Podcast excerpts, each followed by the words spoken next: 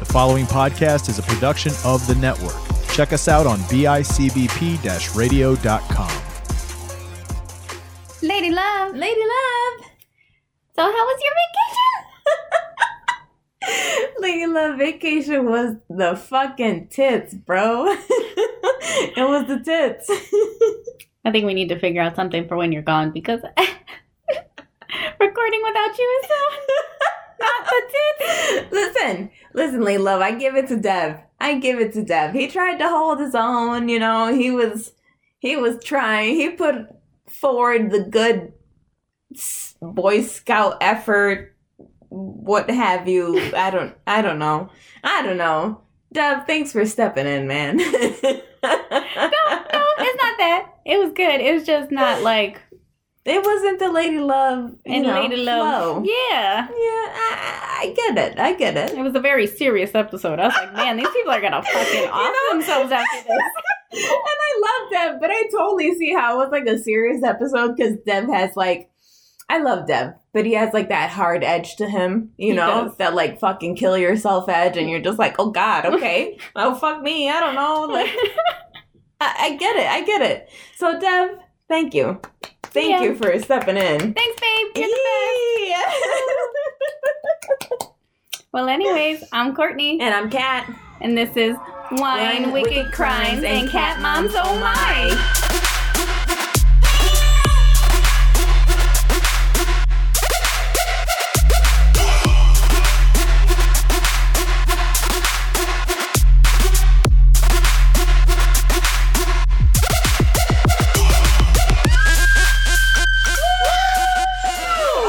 Love it. Gets better and better every time. It does, Lady Love.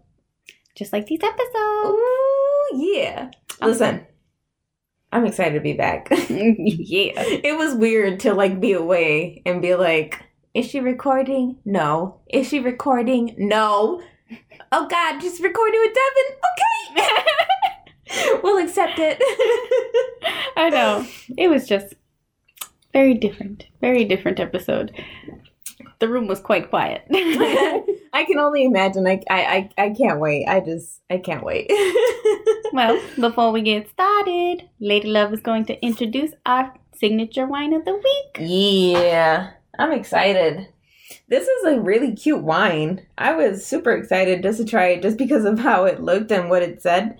It's Penguin Bay Blackberry Wine. Ooh, I dig it. It's grape wine with natural flavors. It's a 10.5% alcohol by volume wine. I guess I don't really pay attention about Mm-hmm. how much of a percentage wine is. Is it normally 10.5? Like No, I want to say usually it's more like Eight six, point five? six, seven, eight range. Okay. Uh, yeah, this is a little bit higher. Mm-hmm. I'm not mad at it. Oh no, I think I can ooh about that. Exactly. I, I mean, it made me notice it. It says that Benny the Blackberry Bandit has captured the sweet, juicy flavors of his freshly sized blackberries in his red wine. It tastes as though he stuffed those berries right into the bottle for safekeeping until the coast is clear and he can reveal in his delicious wine with a chocolatey pairing. ooh. I don't know. Ah, you like the chocolatey pairing at the end? I mean, I could definitely see it. I, yeah. I remember the one day me and Manu Bear did a blackberry brandy shot inside of a cup of chocolate. Oh, that sounds good. It probably would have been better if it would have been this wine instead of brandy, but oh, okay, okay, okay. I mean, I'm excited for it. The penguin's cute. He's got a little. oh, Is there a name for it? Like the little. the little mask. Yeah, like I don't. I mean, he's just got a mask. kind of. He's like Superman, but Yeah. not. Bit cuter than a penguin, kind of. Sure, I don't know. I don't know why I said Superman. All he wears his fucking glasses. But I mean, same samesies. We're gonna try it anyways. We'll see how this goes. Well, this week we did a little different, and I had pre-told Lady Love the topic that we will be discussing today. Yes. So Benny the Bandit goes pretty well with the topic. Yeah. So let us begin. Sophia is back and ready to tell you the oh, story. Oh, I fucking dig it. Picture it. Brooklyn, New York, 1972. three men with kind of a plan and a piece of Wrigley Spearmint gum pop art drive around the city looking for a bank. They just watched The Godfather for the first time and felt like one of the Corleones. We're about to be rich boys. they parked their car. All of them got out, carrying their pop art and headed towards the bank. It was about to close, so they had to be quick. All right, the captain of this Special Olympics team says. You got security and you got the tellers. In and out, five minutes tops. Okay, the first guy goes in, waiting on his cue. The other two are at the door, heart racing and palms sweaty. It's finally time. When out of nowhere, the other guy grabs him by the arm. I can't do it. Dumbfounded, jaw hanging looser than a hooker on 42nd Street. Ignore me, please. Fuck you mean you can't do it? We're doing it already, he says. No, no, I gotta go. His partner runs out the door. Fuck. The man thinks, what am I gonna do now? No turning back. It's his last chance. We had to do it. He crosses himself, praying this goes as planned, and walks up to his partner that didn't bitch out. They grab their Wrigley's box and pull out their guns. Okay, nobody move. Back up. Nobody touch any alarms. We don't want to hurt anybody, no problems. Everybody does what I tell them, and everything will be alright. We'll be out of here in five minutes, the ringleader yells. He goes behind the counter, shoving the dough in his bag, while his partner kept everybody else from moving.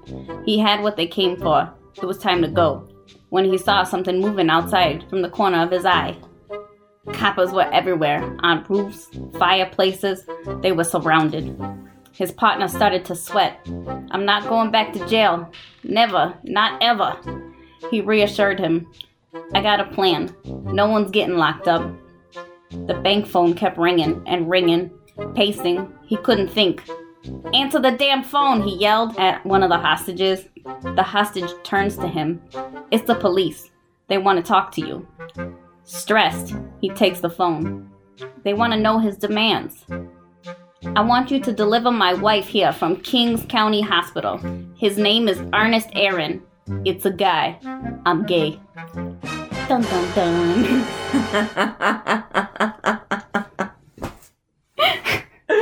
I love it, Lady I fucking love it. I mean, shit. I know a little bit about this crime. This is probably like one of the only crimes that we've covered that I actually know like the smidges, like smallest amount from it. And the only reason why I know about it is because I fucking love movies. I love movies, Lady Love. I found that shit out about myself and I was like, oh fuck. I fucking love movies. That's where we're opposite. I can fall asleep during a movie. Oh, Lady Love. Listen, a show is a lot of commitment. It's a lot of commitment. I want to love it. I do. I want to commit. I want to be there. I want the 23 episode commitment. I want to know what happens all the way through. I want to be a fan from day one. It is very hard to be that fan. no, I'm more of a binge watcher. I can't. Really? Yeah, I can't really sit and. I'm not a person that can sit and watch things. I don't really watch stuff. I feel like for it to like pique my interest, it has to like be there in the in the moment. Like I don't know, like a movie. I guess I don't know. Movies for me are just I'm I'm not good at paying attention to something. Like if I'm reading something, I got it because I gotta like focus on it. Yeah. But other than that, I'm like fucking mind wandering, kind of here, kind of not. What's happening over here? What's going on over there? I don't really know. Oh God, there's a movie playing. Oh God, I had no idea. Oh, I oh, missed it. Yeah, half the movie's over. Okay, the movie's over. Okay, great, bye. Yeah, I mean, much. I feel like to like pique my interest, it it has to be a movie. It has to be something that's like short term. And a few years ago, I I got into like an Al Pacino kick. yeah. Dog Day Afternoon was one of them, and that's just how I ended up knowing about this. And it was it was pretty interesting. I I dig it. Well, for anybody who doesn't know, we are talking about the dog, John Stanley Wojtowicz. Yeah.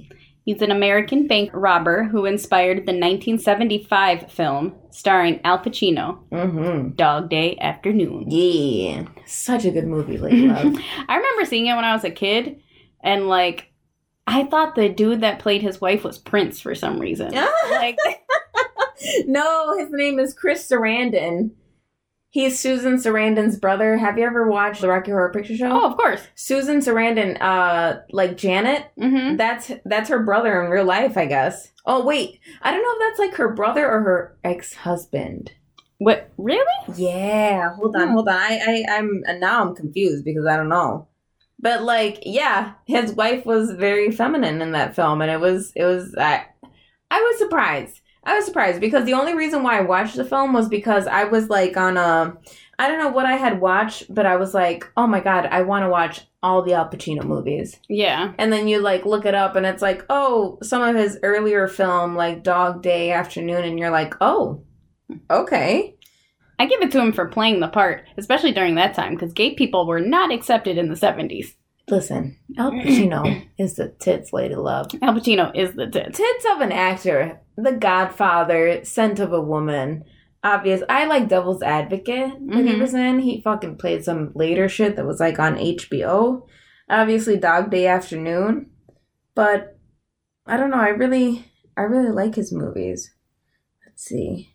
Well, while Lady Love looks this up, you want to try this wine? Oh my god. Yeah. Cheers, lady love. Cheers. That's good. Oh, I get the blackberry scent. Do you like yeah, it? Yeah, I do. Because it's like sweet, but it's not overbearingly sweet. Yes, yes. Mm. Now that I'm getting older, I feel like wines can't be too sweet. I can agree with that. You know what I mean? Like Yeah. if they're too sweet, it's like almost like a dessert wine, Yeah. and then it like hurts my soul, and I'm just like, what the fuck is going on? No, I can definitely agree with this. But while you look that up, I'm going to start. So, John Stanley Wojtowicz was born on March 9th, 1945, in Brooklyn, New York. He's a Pisces. I do. Who, who do I know as a Pisces? Mm, What was the birth year again? 1945. Month? March. March 9th. March 9th. Me. I don't know if I know I any. don't know if I know any Pisces. Oh. What do you know about the fish sign? Is it alright? I mean, I know it's a water sign, but that's about it. I'm not really too well versed in the zodiac signs. I feel like I'm a fire sign, maybe. You're a Sagittarius. Yeah. I just know that the symbol for it is like the the horse dude, whatever with the arrows. Yeah, the Yeah. fucking what's it called? The manatee? No, it's not a manatee. It's not a manatee. Wait, what is it called?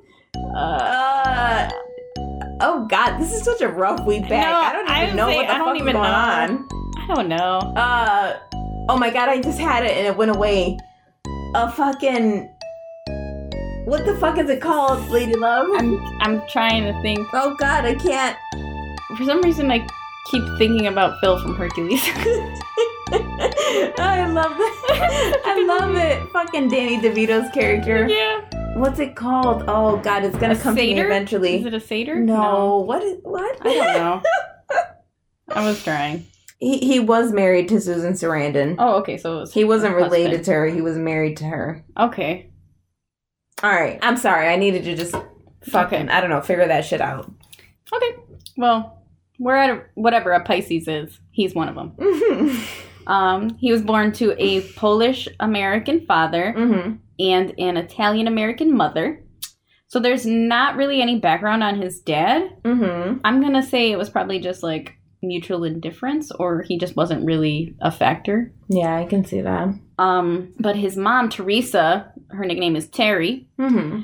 Teresa Marie Basso Wojtowicz and him, they were very close.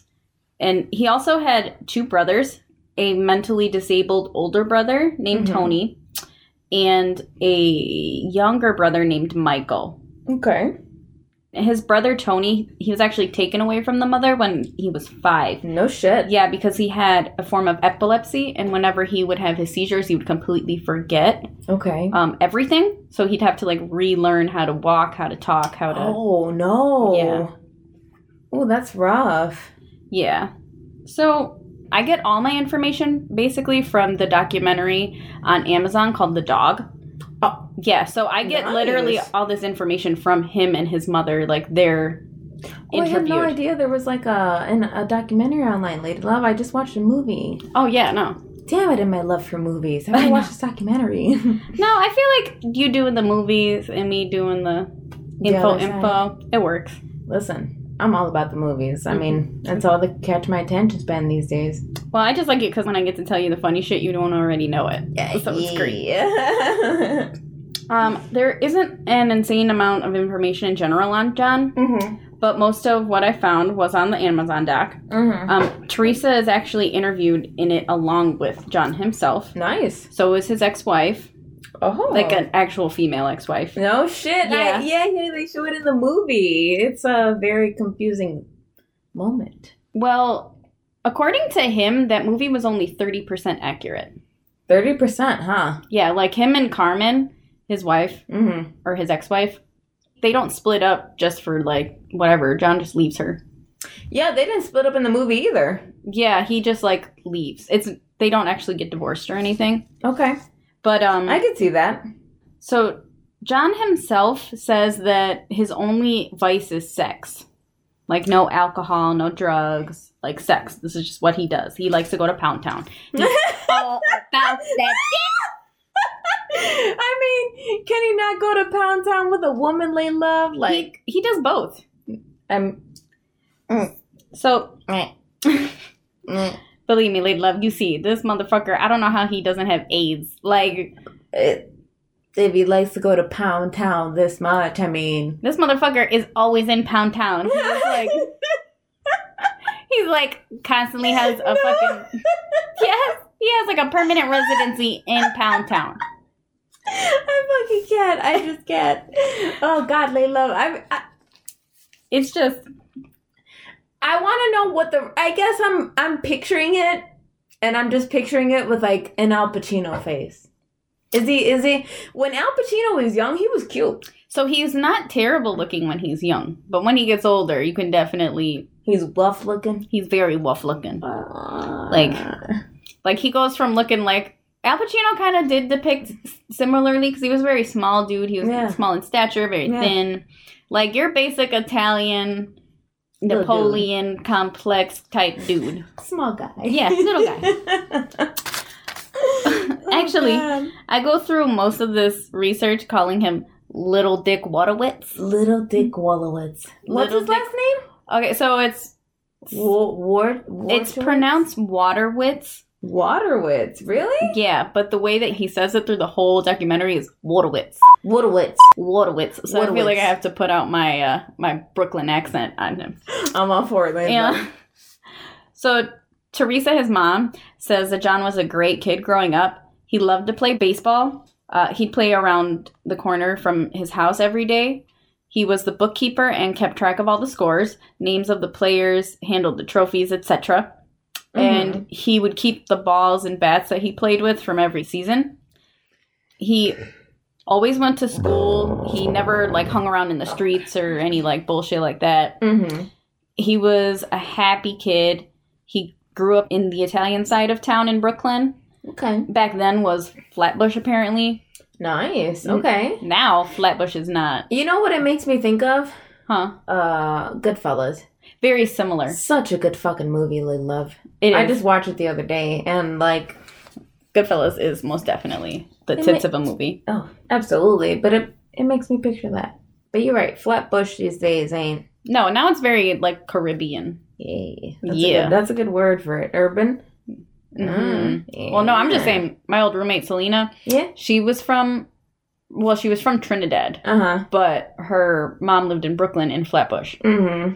So it's very Oh. like Caribbean. Oh yeah, Town. for sure. Yeah. Yeah. I can go over there and get a roti down the street. That shit was the titties, little oh, I bet authentic roti. hmm So she says that there was a turning point in his adult life where everything about him and his personality changed. the mom said that. Yeah. Okay. Uh, she said, "quote It was like he went from daylight to darkness." Mm. In the summer of 1964, after he graduated high school, Okay. little Dick Waterwitz started working as a teller at the Chase Manhattan Bank in Brooklyn. Okay. Um, it was located at 450 Avenue P, and this is where he met his first wife, Carmen Ann Bifulco. Bifulco. Bifulco. Bifulco. Yeah, Man, that's Um, Italian as fuck. I know. Sheesh. So she was also working there, Okay. and he describes their meeting as love at first sight. oh. It's Eh. Eh, oh, it's okay. Okay. Never mind. Fuck me. Love at first sight. Carmen, who's also interviewed in the documentary, has a slightly different version of the events. Oh. She says he calls her and asks her out on a date. She says, yeah. Uh-huh. And when he picks her up, he had two other women in the car. Oh, shut the fuck up. Swear to Jesus. Oh my god, that's not the ideal first date. I'd be like, bitch, what? You got two other hoes in this car? You better get me the fuck out of here before I fucking murder you. What the fuck is going on? Well, this bitch was not about it. She just like went Well- along with it. She Really? Okay, yeah. I find personal fault in that, lady love. If you find acceptability in a not. relationship that brings two other women in the car, wouldn't you feel like you're bringing it upon yourself? This was a first date. This wasn't even like a relationship. This was their first date. Well, Ah, apparently ah. she gets into the car and he tells them, quote, one of you ladies are gonna be my lucky bride in the future. Oh, shut the fuck up. Yeah, he tells them one of them is gonna be his lucky bride in the future. And she says, quote, I thought the guy was crazy already. Yeah, no shit. I Maybe mean- you should have been like, nah, bro. Yeah, one of your wives ain't gonna be me, so Bye, Felicia. I'll see you later. Yeah. Uh, like, what the fuck? Sorry. But after their weird, like, three way date, he and Carmen started talking and dating regularly. Listen.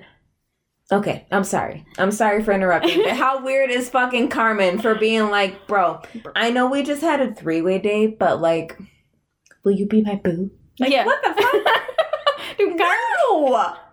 Carmen is like, this whole documentary, I'm like, this bitch thought what? This bitch, this bitch said, this bitch said what? Like, Carmen, what are you doing, girl? Like, what? Carmen is an interesting character. Uh, uh, okay, I, I just wanted to make sure that I wasn't the only one that thought that. No, lady love. Through this whole thing, whole thing, I'm like, you didn't get it? Like, this motherfucker leaves Not her and once? all that. She stays married to him. yes. Oh God. She stays married to him until the 80s, okay? Into the 80s. This is happening in the well, 70s. well after the uh, fucking bank robbery because the bank robbery happened in seventy five. Am I not? Am I? Am I fucking incorrect there? No, you are quite correct. And she was, and she stayed with him until the eighties. She stayed with him. He was like, he had his wife, Ernie. I want to know. I want to know. Was he dicking her down? Yes! Like, He was taking her down like love. Oh, I get there. I get there. Let me not get there. okay, okay. I'm sorry, sorry. Okay, back to it. Back to it. Let's hear it. So after their weird three-way date, he and Carmen started talking and dating regularly, and then boom! Hey. The same year, he ends up being drafted to fight in the Vietnam War. Okay, okay. So at the time, he considered himself a Goldwater Republican, which Oh. meant he was quote conservative, which also meant I was a warmonger.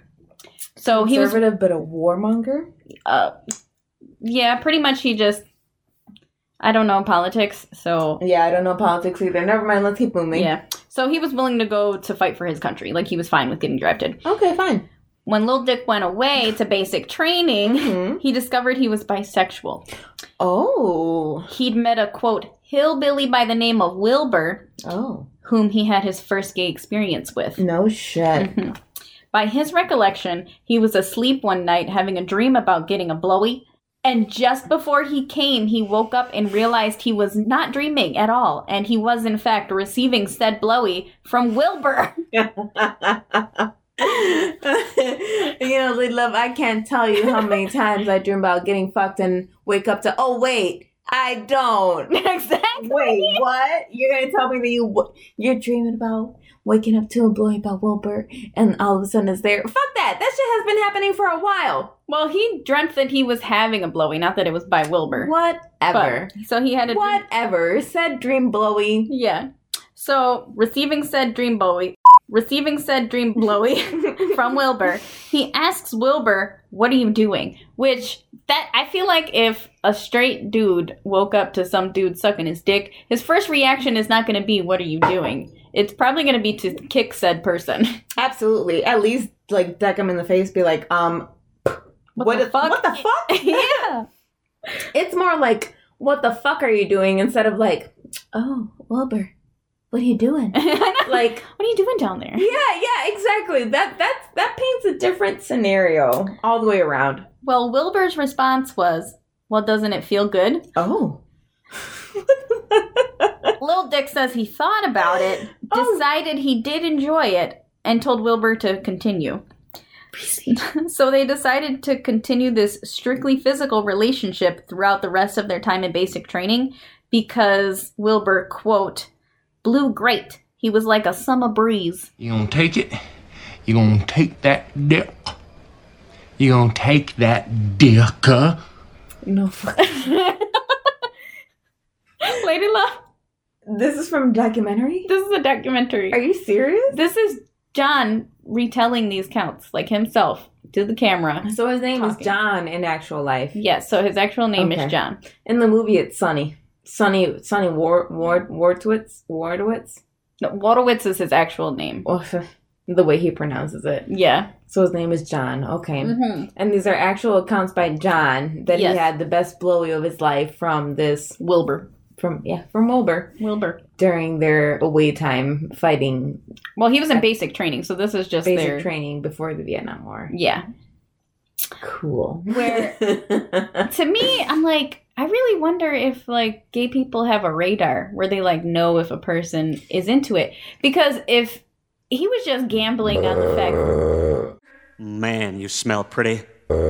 he's just gambling on the fact that this dude is maybe gay and sucking his dick, like you I feel like no one's gonna just do that without confidence. yeah, absolutely, like love. I feel like obviously Don't Ask, Don't Tell wasn't a thing until the nineties. I want to say yeah, it was Mhm. like not a thing until the nineties.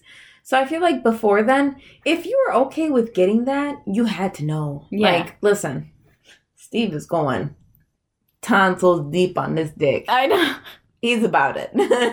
He's about the D. Yeah. You know, like I yeah, you you I feel like yeah, I feel like you had to have known. You had to have known. You have to have known. I personally have terrible gaydar. I have a decent gator. I think I have a decent gator. I, I I just don't have it. I just I have a decent one, but I'm not always right. There's sometimes where I'm like, whoa, see that one? supplies. Yeah. Well, in October of 1966, John was sent to Vietnam first to Saigon Mhm. and a few months later to Da Nang, Mm. a city just south of Hue, and that is where he saw some action. In February 1967, Mhm. there was the first rocket attack on the Da Nang Air Force Base, and 90% of his fellow soldiers were killed. Oof, ninety percent is a lot. Yeah, and he looks so sad while he's like recalling this story. hmm This is what I believe was the turning point in his life that his mother was talking about. Yeah. Because she says that she felt the war messed him up. But she Oh, thinks the war is what turned him gay. And I'm like, no, he was just born that way. yeah, there's listen. Here at Wine, Wicked Crimes, and Cat Moms, oh my, we support any group. Any group at all. Whether you feel like you turned that way, you were born that way, you Mhm. fucking anything, there's no judgment here. But I feel like for that, you definitely have to be born that way. yeah, you have to be born to like what you like. Like, you don't just one day wake up and you're like, you know what? I'm just, I think Yeah. I'm to be gay today. Especially not for men. Absolutely. I've I've been liking dick all my life and today a pussy looks pretty good. You know, Yeah. like I get it, but I also know that it I also understand that it can't it can't just be that way. No. You know what I mean? Like yeah, innately you feel how you feel and that's fine. That's just the way life is No. sometimes. exactly. And speaking of that, while we are talking about this, Mhm. Ernie, Mhm. so she goes by Liz in real life. Like, Ooh, Yeah, okay. so yeah, yeah, because she did want to she did want to have a sex change at the end of all this. yeah. So the only times I actually refer to her as Ernie is when John is like recounting things himself, so like quotes and stuff like that. Okay. But generally, the whole time I just refer to her as a woman named Liz to just respect her own wishes because she's passed away. oh, and, you know- I didn't know that. hmm Oh, okay. So he says that this attack is what turned him from a Goldwater conservative in 1964 to a McCarthy peacenik in Goldwater conservative. yeah. So Goldwater is like I think the name of a person. Like it was something Goldwater, like some politician Okay. that was conservative. Um, and then McCarthy is the peacenik person. Okay. So he went from being a conservative in 1964 to a peacenik in 1968 because, quote, if we're not going to win the war, why should all these young kids fight and die for nothing? We lost 50,000 people over there.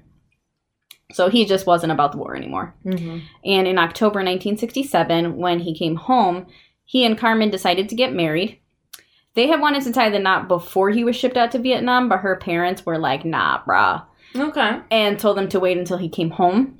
Mm-hmm. He says that they made her wait because they were hoping that he would die out there. Oh fuck. Yeah, because they didn't want her with him in general, Okay. and they just figured, like, everybody's dying in Carmen, the war. if you wait, let's just wait. Yeah, let's just wait, girl. If you you know if you don't make it, then you Yeah. don't make it. exactly. Oh, that's fucking cold. Oh, God damn. But I mean, these are all a bunch of fucking Italians. This watching this whole documentary, I was like, this sounds just like my family. You know they love. I mean, I guess he would know more than I do. I, I didn't think that they would fucking reject his soul like that. You know, Carmen, you should wait. You should just wait until the guy comes back. I mean, what oh, if he fuck, he's back. Yeah, All right, Carmen, you could get married. Like, what the fuck? exactly. so they were hoping that they would never get married, Mm-hmm. And I mean, they're not exactly wrong for wanting her not to get married to him, considering the outcome of the events. Eh, yeah, I could see that. Carmen confirms that her parents hated him, really? saying that her father didn't want her to get married at all, Mhm. and all of her relatives hated little Dick Wojtowicz. oh, damn. But she got married to him anyway on Mhm. October 21st, 1967, Okay. at St. Rita's Church in Brooklyn, New York. And fun fact, their priest actually almost annulled the wedding the same night because little Dick and her father got into a huge fight over the bill. no shit. Yeah, so her father wanted John to pay for half the wedding. Mm-hmm. And back then, the father of the bride would traditionally pay for everything, Mm-hmm. but obviously Carmen's dad wasn't about it. Mm. So he wanted him to pay for part of the bill with the gift money that they had received. And Damn. yeah.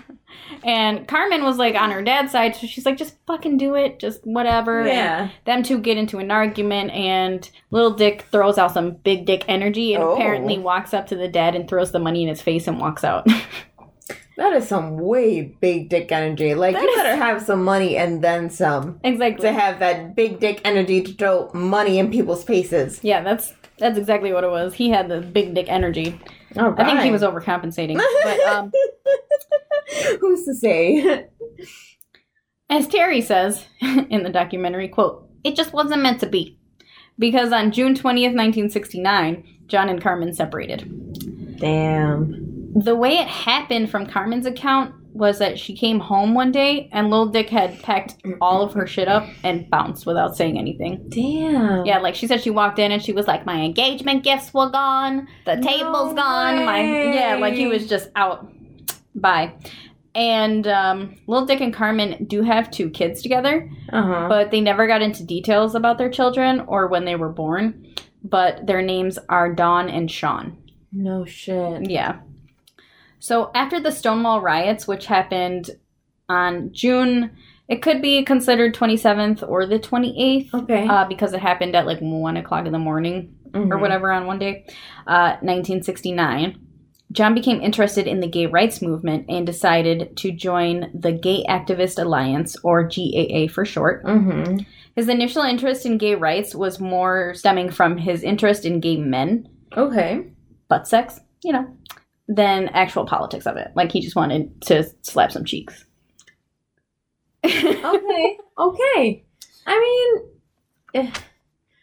so I guess I, I guess my real thing is like, would you really be out there fighting for gay rights if you just want to slap some cheeks? well, he wasn't exactly. You know what I mean? Like, are you out there? Was he out there? Well, Mm. He joined the Gay Activist Alliance, but he started out as a member of the Entertainment Committee. So he wasn't like into the political part of it yet. Entertainment committee, Lady Love. Is that like escort business? No, it would just be like party planning and stuff. Um, Um, in the GAA, they would hold dances or parties every week at their headquarters in the village called the quote firehouse. Yeah. no, like I don't know. well, John's job was to meet and greet all of the new members to the scene, pretty much. Okay. And like back then, all the mobsters owned all the gay clubs, Okay. but you weren't allowed to touch each other in the clubs. Like you couldn't dance together, you couldn't Really? Yeah, so you were allowed to be together, you just couldn't like touch each other. So the That's GAA such a weird fucking. They could be there, but they couldn't touch each other. Yeah. They could sit next to each other, but they couldn't touch each other. Yeah. Okay. So the GAA, they would have these parties that they would throw so that gay people could just like grind up on each other if they want, you know, make out in the corner like normal people. Mm-hmm. Whatever. So he loved this because he took advantage of these people's, you know, recently coming out of the closet and would just bang as many of the noobs as he could. Oh. Yeah, he said that he could have sex with them quicker than anybody else because they were just coming out, so they were like more susceptible to doing it. Oh my god, that's so terrible Oh, in a way. That's so terrible in a way. Yeah, no. He's kind of a predator. Uh, kind of like a big time predator. yeah. Like he was kind of a douche. Kind of a big douche, a big gay douche. Okay, okay. a big gay butt fucking douche. I mean, I can't believe they would he would take advantage of these people in this way. It's like almost like cheating them of their experience. I I, I don't know. I'm just like I'm so turned off by him. Like, well, for him, he considered the gay movement as like a very sexually driven movement at the time. listen, I get that. I some not okay. How can I word this without being offensive? I get that gay people are very sexual. But that's the thing, they're not. Like, John was just very sexual and he wanted to butt fuck all the time. So for him, it was Mhm. solely sexually based because he felt like if he wanted to fuck someone, he should be able to fuck them. But Okay. that's not the case. Like, a gay journalist or reporter from this time Mm-hmm. that was um, also involved in the GAA, Randy Wicker, he says that Lil Dick Wojtowicz was a disgrace to the gay community No shit. yeah, no one really liked him. They thought that he was very trashy. He recalls John would just fall on a couch with whoever, eh, no matter who was watching, No and have sex with these men. Yeah. Oh my god. Yeah, they thought he was just a douche. So gay people are not as sexual as whatever. fair. Yeah. Fair. Okay. And He he was just a douche, big douche. Well, Terry, John's mom, Mm-hmm. said she followed him once to the village and she knew all along that he was gay, but she didn't say anything. She just kind of accepted him. Okay. That's good. Good for her. Yeah, I mean, you could tell that she like didn't exactly agree with it, but she was going to accept her son either way. Yeah. Absolutely. Like, there's a part where she meets Ernie, Mm-hmm. and obviously he calls Ernie his wife, Mm-hmm. and she's like, "It's not a fucking woman, it's a fucking man, it's a fucking man in a wedding dress." But Understandably so, especially in the olden times, but like I get it. I get it. but Terry was the tits. Like she was all about it. Whatever he wanted, he got it. Which is great, the way that parents should be with their kids. Like if your kid wants to be any type of way, who are you to stand in their way? Just let them be the way that they are. I agree. So in 1971, Little Dick Wojtowicz was being slightly less douchey and slutty Mhm. and actually became interested in the more political side of the gay rights movement nice. and began attending more GAA meetings and associated with people who were working on like their real life equality issues. Rich Wandel, uh, former president of the GAA, describes the group as a political, nonviolent, militant organization. Their goals were to come out to the world to force equality. okay. And while heavily participating in the political side of the movement, John called himself Little John Basso. Little John Basso. Yeah. Why Basso? Well, Basso is his mother's maiden name. Oh, okay, okay. So the reasoning behind his nickname was little, quote, because my prick is little, and Basso because his mother's name is Basso. So You're every- joking. no, I swear to Jesus. Oh God. so everyone knew he was Italian. Um, gay marriage was not legal at this time, and John was one of the people trying to force the acceptance. He felt very passionately about this issue, especially because for him, love was an institution. And if he loved someone, he wanted to have the ability to be legally committed to that person. mm-hmm. So he participated in the Marriage Bureau protest on June 4th, 1971. And two days later, on June 6th, 1971, Little Dick Wojtowicz Mm-hmm. met his second wife, Ernest, quote, Ernie, his nickname, Aron. At this time, Ernie identified as a woman and called herself Elizabeth, Liz for short, Mm-hmm. Eden. Little Dick recalls meeting her at the Feast of St. Anthony. She was dressed in semi drag, which meant she was wearing makeup and had on like pants. And she was accompanied by two gay priests.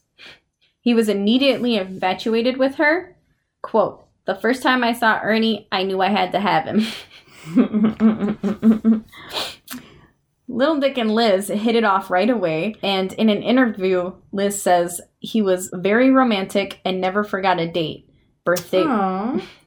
He never forgot a date, birthday, or anniversary. Quote, at first it was a dozen roses almost every time we saw each other. That's adorable. She's they're they're kind of cute. They're cute.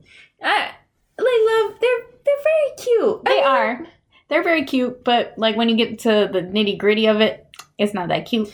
But they're cute.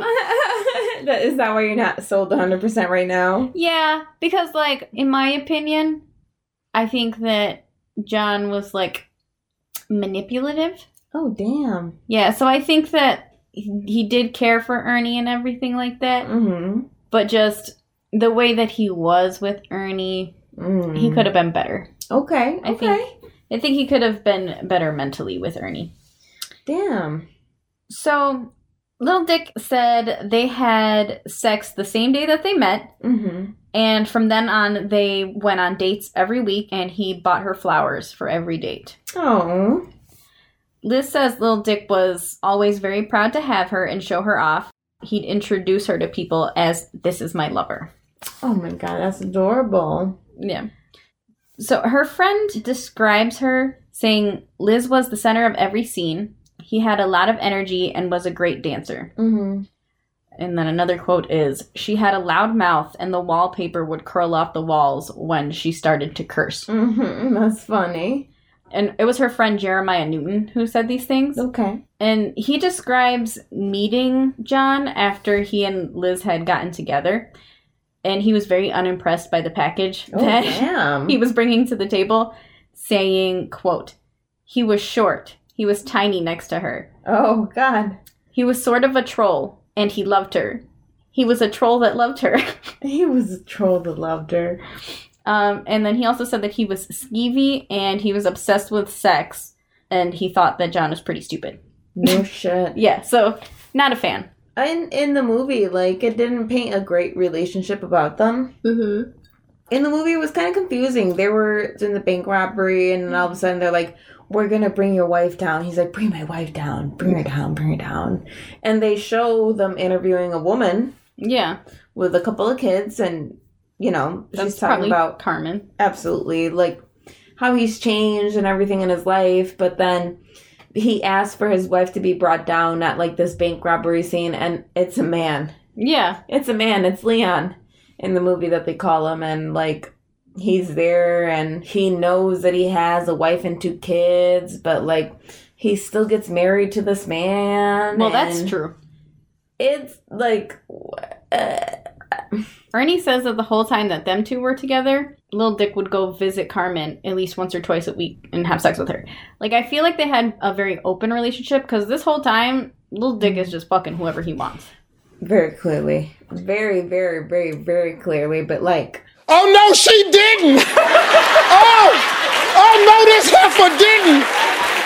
And at the time that they met, um, Liz was prostituting herself. Oh my god! in order to survive. up. Yeah. So they didn't. I don't think they really had a exclusive relationship. They were just fucking people. I didn't know that she was prostituting herself. That fucking that uh uh it puts a fucking different spin on everything. I tell you that. Yeah. What the fuck, Lee Love? Yep. So Liz was prostituting herself to survive, and Little Dick knew that. Um, but he still loved and wanted to marry her. And although Liz identified as a woman legally and biologically, she was still considered a male, Mm-hmm. and gay marriage was not legal yet. Okay. But Liz did have breasts. Um, Liz was against them getting married, but Lil Dick Wojtowicz convinced her to do it. No shit. Yeah, he took her to look at wedding dresses, And she says that he told her, quote, I love you more than anything in this world. Will you marry me? And she said yes. Aw. Yeah. So there's times where they're cute. In the movie, they said that there was a, a picture of him in a wedding dress. Is that true of like of him in real life? Yeah. Yeah. Yeah. What's his name again? Ernest what? Ernest Aron. E R N E S T E R O N. Um, so their wedding invitation read Miss Liz Eden requests the honor of your presence at the wedding and reception of Mr. Ernest E. Aron to Mr. Little John Basso on Saturday, the 4th of December, 1971, 4 o'clock in the afternoon at What's in a Name Cafe, 228 West 10th Street, New York. Kindly respond on or before November 28th, 1971. And word of Little Dick's recent engagement spread like wildfire. Mm-hmm. And the priest who had married John and Carmen heard about it and snitched hard body. Like he immediately called Carmen to tell her that her husband was getting married to a man. Yeah. But I mean, Liz was cute. Like, she was. She yeah. was cute, but she had no eyebrows. No, I mean. She drew them bitches on. Mm-hmm. It was that time though, where you shave them bitches off. and drew them on. Exactly. That's Make your own eyebrows. What do you want them to look like? Anything you want, boo. Just put them on your forehead. Well, she made them look like a line. It was one of those, like you know that. It was like the Charlie Brown eyebrows. it was the seventies, lady love. I know. Oh, Liz, why? Oh god. Well, Carmen's priest, when she called, she told her that, you know, not to be surprised when she gets an invitation in the mail Mm-hmm. to Little Dick and Ernie's nuptials. So they got married at a venue that was right across the street from the 6th precinct. All of the quote women in Liz's bridal party were guys dressed in drag. Mm-hmm. The cops had no idea that they weren't actually women and they had came out to congratulate the happy couple. Which I'm like, Ernie's like six feet tall. The fuck you didn't Yeah. know? You look at all these pictures, and she's way, way above her husband. Like Oh yeah, he's like five three. Yeah. she's like six one. exactly. Like how could you not know? How could you not know? Well, they didn't. So, being a gay marriage, which was completely unheard of, Randy Wicker recorded the entire event for the GAA archives. So they have John and Liz's wedding like on a tape somewhere, you know, a VHS tape. Mm-hmm. Roll that bitch in. So Terry, John's mother, she actually came to the wedding to support her son and was exceedingly happy for him. John was the apple of her eye, and nothing he did would make her reject him.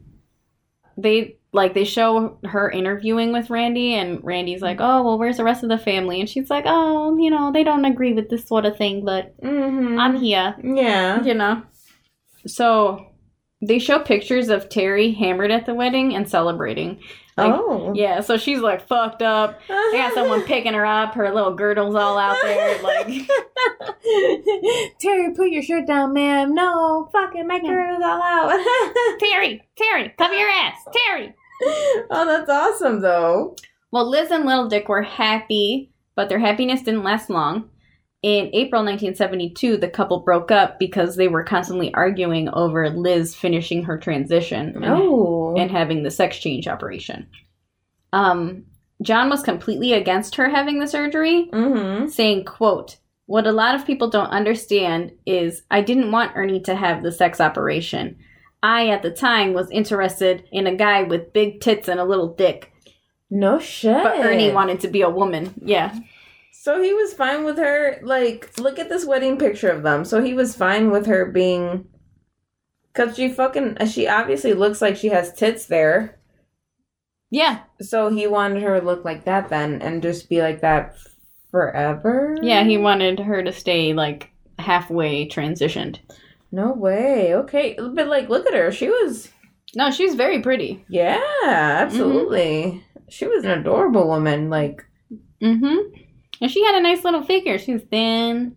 I mean, she didn't look bad. No, not at all. And this dude was just like, Yeah. Do you want to describe what John looked like in his ute? in his youth, I mean, he didn't look all that bad. Not to me. He didn't no, look he didn't look bad. terrible at all. But like, I, In Yeah. a sad way, it is like a young Al Pacino. Yeah. They definitely casted that correctly. With his little bowl haircut and whatever the fuck he's got going on. It's kind of spot on. Yeah, no, it definitely I kind of, I definitely wish I knew what like John looked like now from like HBO or from the Amazon documentary. Oh, it's terrible. He's got these fucked up teeth. Like you tell this motherfucker never flossed a day in his life. oh no, Them shits are all like the whole time I was watching this documentary, I was like, "What is wrong with his teeth?" I thought he had like baby teeth or something. They were awful. Okay, never mind. I don't want to see it. It's not good, like love. It's not good. Oh fuck.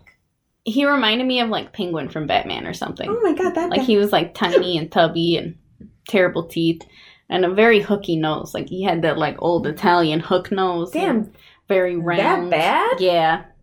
Look up old John. Oh god. His name is spelled W O J T O W I C Z. So, Liz wanted nothing more than to be a woman and turned to self mutilation as an outlet for her depression. Oh god, that's sad. Yeah, so she was very upset at not being a woman. She Mhm. cut her wrists and she even punched through a glass window once in an outburst and like cut up her arm. Wow. Two months after their wedding, Liz tried to kill herself with a butcher knife, saying she either wanted to be a woman or she wanted to die. Oh, that's sad. That's really sad. Yeah. Well, Little Dick's version of the events is that he tried to stop Liz from stabbing herself and was cut in the process. They got into a, a fight. Someone called the cops, and they were both going to be locked up in a psych center because Mhm. during this time, if you were gay, they thought you were just crazy. Okay. Um, and Liz told the psych doctors that Little Dick was trying to kill him, and Little Dick refused to be committed, so he knocked down the security guards and ran. Wow. yeah, so he was not about this life. Uh, the longer Liz went without her surgery, the worse her self mutilation became, Wow. and she was regularly trying to harm herself now. On August 19th, 1972, Liz tried to kill herself by overdosing on her birthday. Mm-hmm. She said, quote, I went to a few drugstores and I bought some Salmonax and I met some people in the street and bought some downs off them. And then I went back home and started taking all the pills I had bought and all the pills that I had because I wanted to kill myself. That's terrible. Quote, I started to pass out around seven or so. I had ringing in my ears and I was frosting at the mouth and I was frosting frothing at the mouth Mhm. for a while. And I remembered I started to get body shakes. The next thing I remember, I was in Kings County Hospital. So, yeah. I, I wonder how much he fucking took because that sounds like a lot of stuff. Yeah. Especially be frothing at the mouth. Yeah, I mean, clear overdose to me. It's like what was that name? Or what was that movie? The Jim Carrey movie when he's like the cop or whatever, and he's got the three black sons. Me, myself, and Irene. yeah. You Yeah. remember that scene where he's got like cotton mouth from pills? And he like can't. Every scene that like they flash at him, it gets worse and worse. Yeah. That's what I was picturing it. So Little Dick tried to get her released, but the doctor said that there was no way that he was ever leaving. They were going to give her electroshock therapy because wow. she was sick and wanted to chop off her dick. But again, this was the 70s. People did were not gay. Like Yeah. they did not accept that people were gay. Understandably so, but like, isn't isn't it sickening that that's the cure that they had? Yeah. I mean, if you look through history, like people that had mental disabilities, Mm-hmm. they used to literally send them to like these psych wards and they were just like living in squalor. They were like beat and they were tied down. It's so disheartening. it is, it's awful. Like There's nothing mentally wrong with people like that. no, there's not. People are just fucked up. Lil Dick Wojtowicz says that was when he made the decision to break Ernie out of the hospital and get her the sex change reassignment surgery. Mm-hmm.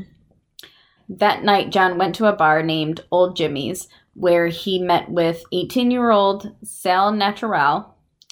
Uh, his actual last name was Masterson. Okay. He was a wanted convict Mm-hmm. from New Jersey. And I guess that he was raped in prison and never wanted to go back. Oh shit. Yeah. And he also met with 20 year old Bobby Westenberg. And Bobby was sick and needed money for a new lung. Okay. So John offered them $50,000 to rob a bank and break Liz out of the nut house. Damn. And they agreed. But I'm like, how the fuck are you gonna agree to something? This motherfucker don't even get the money. yeah. Like, I'm not agreeing. Show me the money first. At least flash it to me. yeah. Let me see what you're working with. No, he didn't have the money. The idea was that they were gonna rob the bank, and then he was gonna give them fifty thousand dollars a piece, That's uh, and then they were gonna break fucking Liz out of the hospital. Cause that's this- not good enough for me. No. like I want guaranteed cash in hand. yes. Let me see it. Flash it to me. if I'm gonna do it, at least flash it to me so I know what I'm doing it for. Like, Exactly. Fuck out of here. So they decided to go borrow some guns from friends, and they didn't say what they needed them for. mm-hmm. And the night before the robbery, on August 21st, 1972, they all stayed at the Golden Nugget Hotel. So, as we know, Little Dick has a thing for men who dress like women. Mm-hmm. Bobby Westenberg was one of those men. And Little Dick basically admits to raping Bobby. No shit. Yeah. So he says, quote, I grabbed a hold of Bobby because I wanted to fuck him. Cause he used to dress like a girl. He goes, I don't want you fucking me. I said, I'm giving you $50,000 and you're gonna tell me I'm not getting a fuck out of it. So then I fucked him. Oh God. Yeah. What the fuck? This motherfucker doesn't seem to understand that that's like rape, bro. Absolutely. Like Bobby's cheeks were not up for the taking. Yeah. You kind of just took them for yourself. Yeah. Well, Sal then also tries to rape Bobby, who says no, and they argue. And Little Dick was apparently in the shower, and he hears them arguing. So he comes out, and he's like, What are you bitches fucking arguing about? And Bobby's like, I don't want to fuck him. Like, what the hell? And Little Dick thinks that Bobby's being a bitch, and he doesn't get why he won't just give up the cheeks. what the fuck? Yeah. Well, Sal gets angry because he doesn't get any buns. I'm like, poor Bobby. Your butthole is just up for auction, apparently. Everybody wants a piece of it. Nobody cares. They're just putting up money for it. I know. Oh no. I'm not selling the booty. I'm not selling the booty. And we have $10 in the back. Bobby, you're up. God damn it. but I just said no.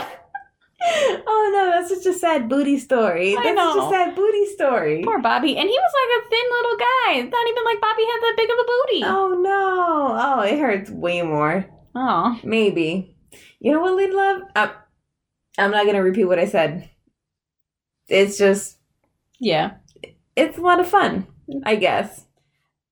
I, I- guess. I can't lead love. I'm sorry. My butt is only meant for pooping.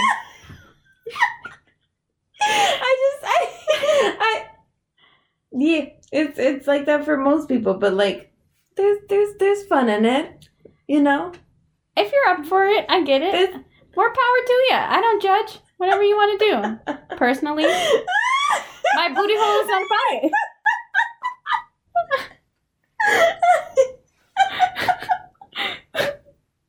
I just, I just, I just think it's so funny. I'm sorry. okay, back to Oh, it. man. So the next morning, they all wake up and leave the hotel. They start driving around to different banks. They have their guns hidden in a box painted like a pack of Wrigley spearmint gum. Uh, the first bank they try is Mm-hmm. on Delancey and Essex Street called the Manufacturers Hanover Trust. They park the car. Sal and Bobby get out. Uh, Lil Dick, who's still in the car, Mm-hmm. he hears a loud boom.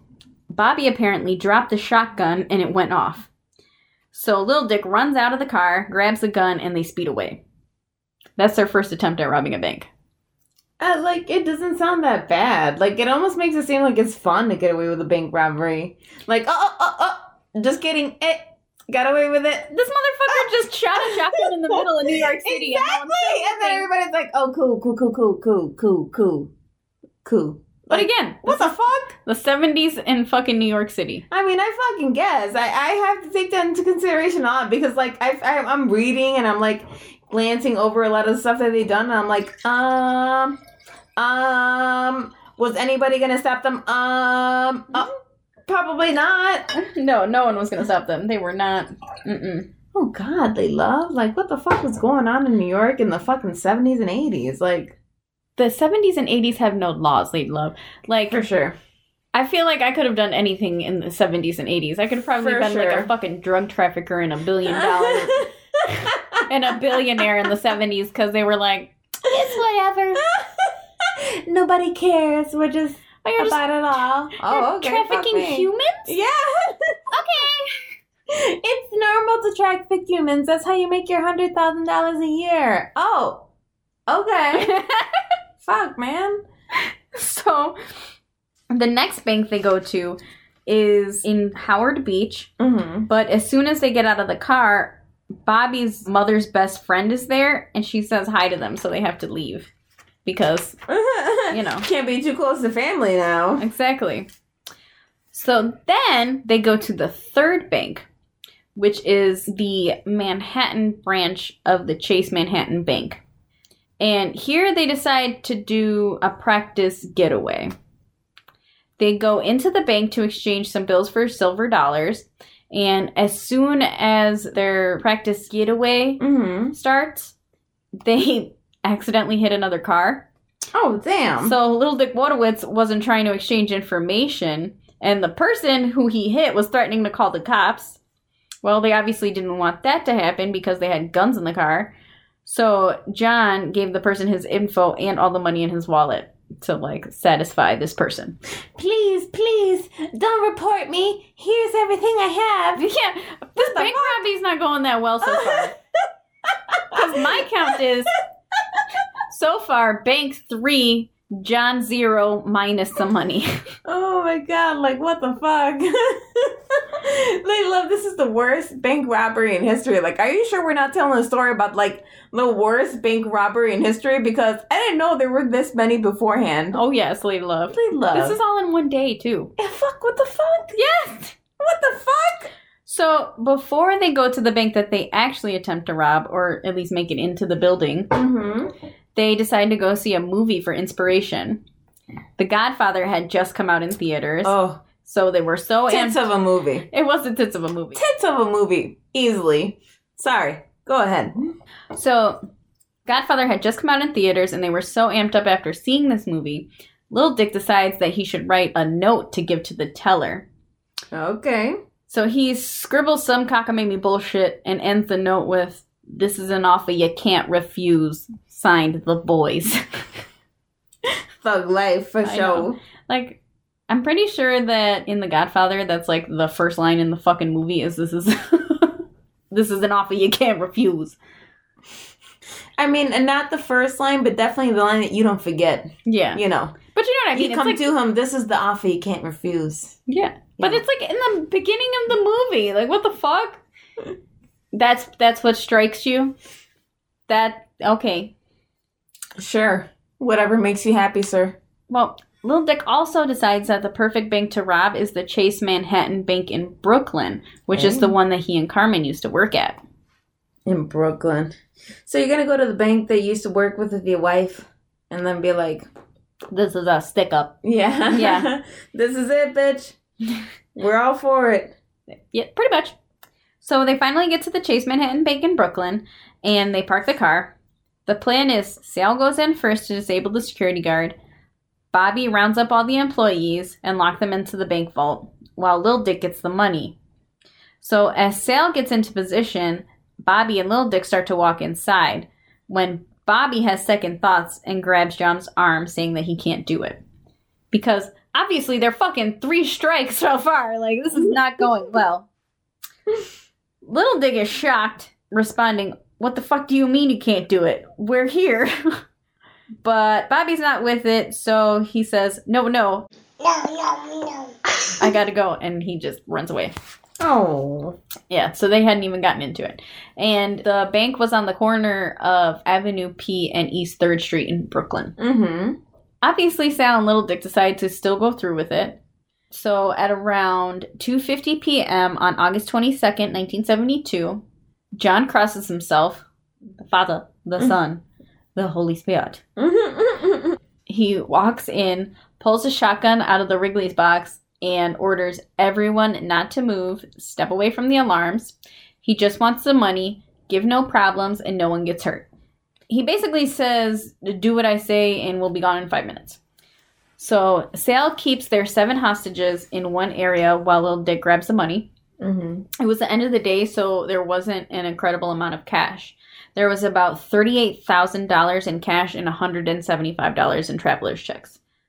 The bank manager at the time of the robbery, Robert Barrett, says after ten minutes they could tell that they were amateurs and they had no idea what they were doing. So while they're robbing the place, someone called the bank manager to discuss something about another employee. As not to create suspicion, they tell him to answer the phone, and he does. And he warns the person calling that something is wrong without actually saying it.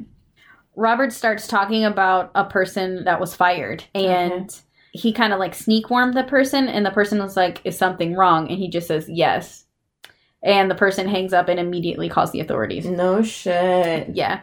So less than 10 minutes after taking over the bank, the cops were swarming outside. No shit. They were on the sidewalk, on the fire escapes. I mean, I, Layla, they were like doing like multiple attempts in a day, how successful could the very last one be? Oh no, this was definitely. I don't know. They should have just fucking three strikes. Okay, we're done. Sorry. Yeah, like, exactly. Like, Take the L. You got some cheeks from Bobby. Call it you're gonna let this dude go, like, try it how many times? Like, Mm-hmm. but once, but twice. Oh, fuck. Like, he's doing it again. Like, okay. So they were on the sidewalks, on the fire escapes, on the roofs, literally everywhere. No shit. Like there was everywhere you looked. That was a kappa. Mm. So Lil Dick sees all this and he starts to panic. Sal, who was raped in prison and does not want to go, is also panicking. Mm-hmm. And while this is all happening, all of Brooklyn starts to slowly show up and like mob the entire area. Cause you know people, they nosy as fuck. I was gonna say, like in the movie, they do show like a. They do show like a. At one point, they show like. Almost like the outside people, like supporting like the underdog. Yeah. Like, fuck you guys. This is like. We're gonna fucking take it over. Like, I, I don't know. Well, that's pretty much how everybody felt because he was one doing it for a noble cause. Because he told the cops, like, I'm doing this so I can pay for a sex change for my lover. Yeah. And he was from Brooklyn. So everybody kind of like felt a kinship with him because he was from Brooklyn. You know what I mean? Oh, Love, do you want to do a commercial break? Yeah, I think we should do a commercial break. I think we should. Guys, stay tuned for this amazing commercial break. We're just going to be right back. Uh, we love you guys, and we just have to go pee. oh, yeah. So, Stay tuned. Lady Love, Lady Love. what you think about that Fit Dreams stove? Oh, I fucking love it, Lady Love. Listen, I've been wearing their stuff to go to the gym lately. It's nice. It's Nice. nice. It's comfortable. Ooh, it's fancy. I love it. It's soft. Mm-hmm. It's absorbent. you know. You Ooh, know. it's very nice. I fucking dig it. and it's local. Yeah. Guys, you know we fucking love local stuff. We're local people. Like we're fucking we're from Buffalo. and we are all about supporting local Buffalo business. Absolutely. So right now, Fit Dreams Activewear is having some crazy fucking sale. Guys, just go just go check them out. I mean, we don't fucking know what sale they're having. Just go check them out. I guarantee you, our friend is having some sale that you can get his stuff on. And it's always great. They have fucking the crop tops, they got the tank tops. They got the leggings, they got the headbands, they got the sweatshirts, they got the hoodies. Man, woman, whatever you want. They got it all. Exactly. And you can get it there, guys. You can get it there at fdawares.com. That's F D A W E A R Z dot com. Just get over it and just go there. Shop Fit Dreams. Do it. Just do it and Do get it. some workout stuff. Do it now. Work out. New Exactly. year, new me. Yee. Tight ass. Yee. Okay, we're back. Oh, thank God for sticking with us through that commercial break. I mean, it's much needed. it is. I needed to pee. I just need the break for a second. I had to calm off a little bit. And at the same time, we fucking thought about dinner and we're gonna order some burgers and Oh yes. oh, PB and J burgers from the transit. The Transit Music Lounge is a titties. Oh, the titties for sure. I don't know if it's like it's some point of the week. Oh God, this is terrible. Like, is it Tuesday? Is it Wednesday? There's some day of the week that they do half price burgers. And it is today. and it's the fucking tits, guys. Like, go fucking order burgers from this place. They have a French onion burger. Personally, we love the PB and J burger. the PB and J burger is the tits. Oh my god! But like, if you love burgers, fuck it. Order from Transit Music Lounge. yes. Yeah, So, anyways, yeah. where we were was bank robberies happening. People from Brooklyn are nosy as fuck and are surrounding the building. yeah. So obviously, John and Sal know that they're fucked, and Sal would rather die than go back to jail. So Lil Dick comes up with a plan. He's gonna ask them to bring Liz to them, and for them to get them a plane so that they can get to Denmark and have Liz get her operation. So the cops call the bank phone and ask little Dick Wojtowicz mm-hmm. what he wants for the hostages. His response is, quote, I want you to deliver my wife here from Kings County Hospital. His name is Ernest Aron. It's a guy. I'm mm. gay. And fun fact Carmen said this event is when everyone in her family found out that her ex husband was gay, No shit. and she was getting the I told you so calls from like everybody in her family. I told you John was gay. And I told you not to marry him. You see what you did? Really? Yeah. She said she felt like she was getting blamed for everything. Oh fuck! That's fucking terrible. That is like fucking God. Uh, so the journalist that was put on um, this bank robbery Mhm. decided to call the bank and see what would happen. And they actually answered the phone and started doing an interview with them while they're still in the process of trying to get away with all this money. I know that you have a hundred mil in the bag, but John, what's your next step in life? yeah, Really? that's exactly. And he was like talking to him. So like the news had direct access to what was happening right in the moment. So they're just fucking. This shit was on like it was 9-11. You know, in the in the movie, they said that like uh the news was reporting and that they reported like two gay men being in there, and the one guy was was upset about it. I wonder if that's like where they got it from because like in the movie they didn't really paint it as like news people being involved. There was a, a lot of like FBI people being involved and like being there and man. So the problem with the movie is that I guess the people that had came up with the movie tried multiple times to contact John while he was in prison, but he felt like he didn't get paid enough money, so he was like, "Fuck him, I'm not telling him anything." So they kind of had to elaborate themselves on what they thought happened. Okay, I can see that. Um, John told the whole world he was doing this so Liz could get the sex change that she Mhm. needed desperately. The world was in awe. They'd never heard of such a thing. Mm-hmm. And one of the cops who had a speakerphone had decided to try antagonizing Little Dick and Hmm. Sal. I don't know why he thought this would be a good idea, but he did. And he said, quote, All right, you faggots, we're coming in there and we're gonna get you.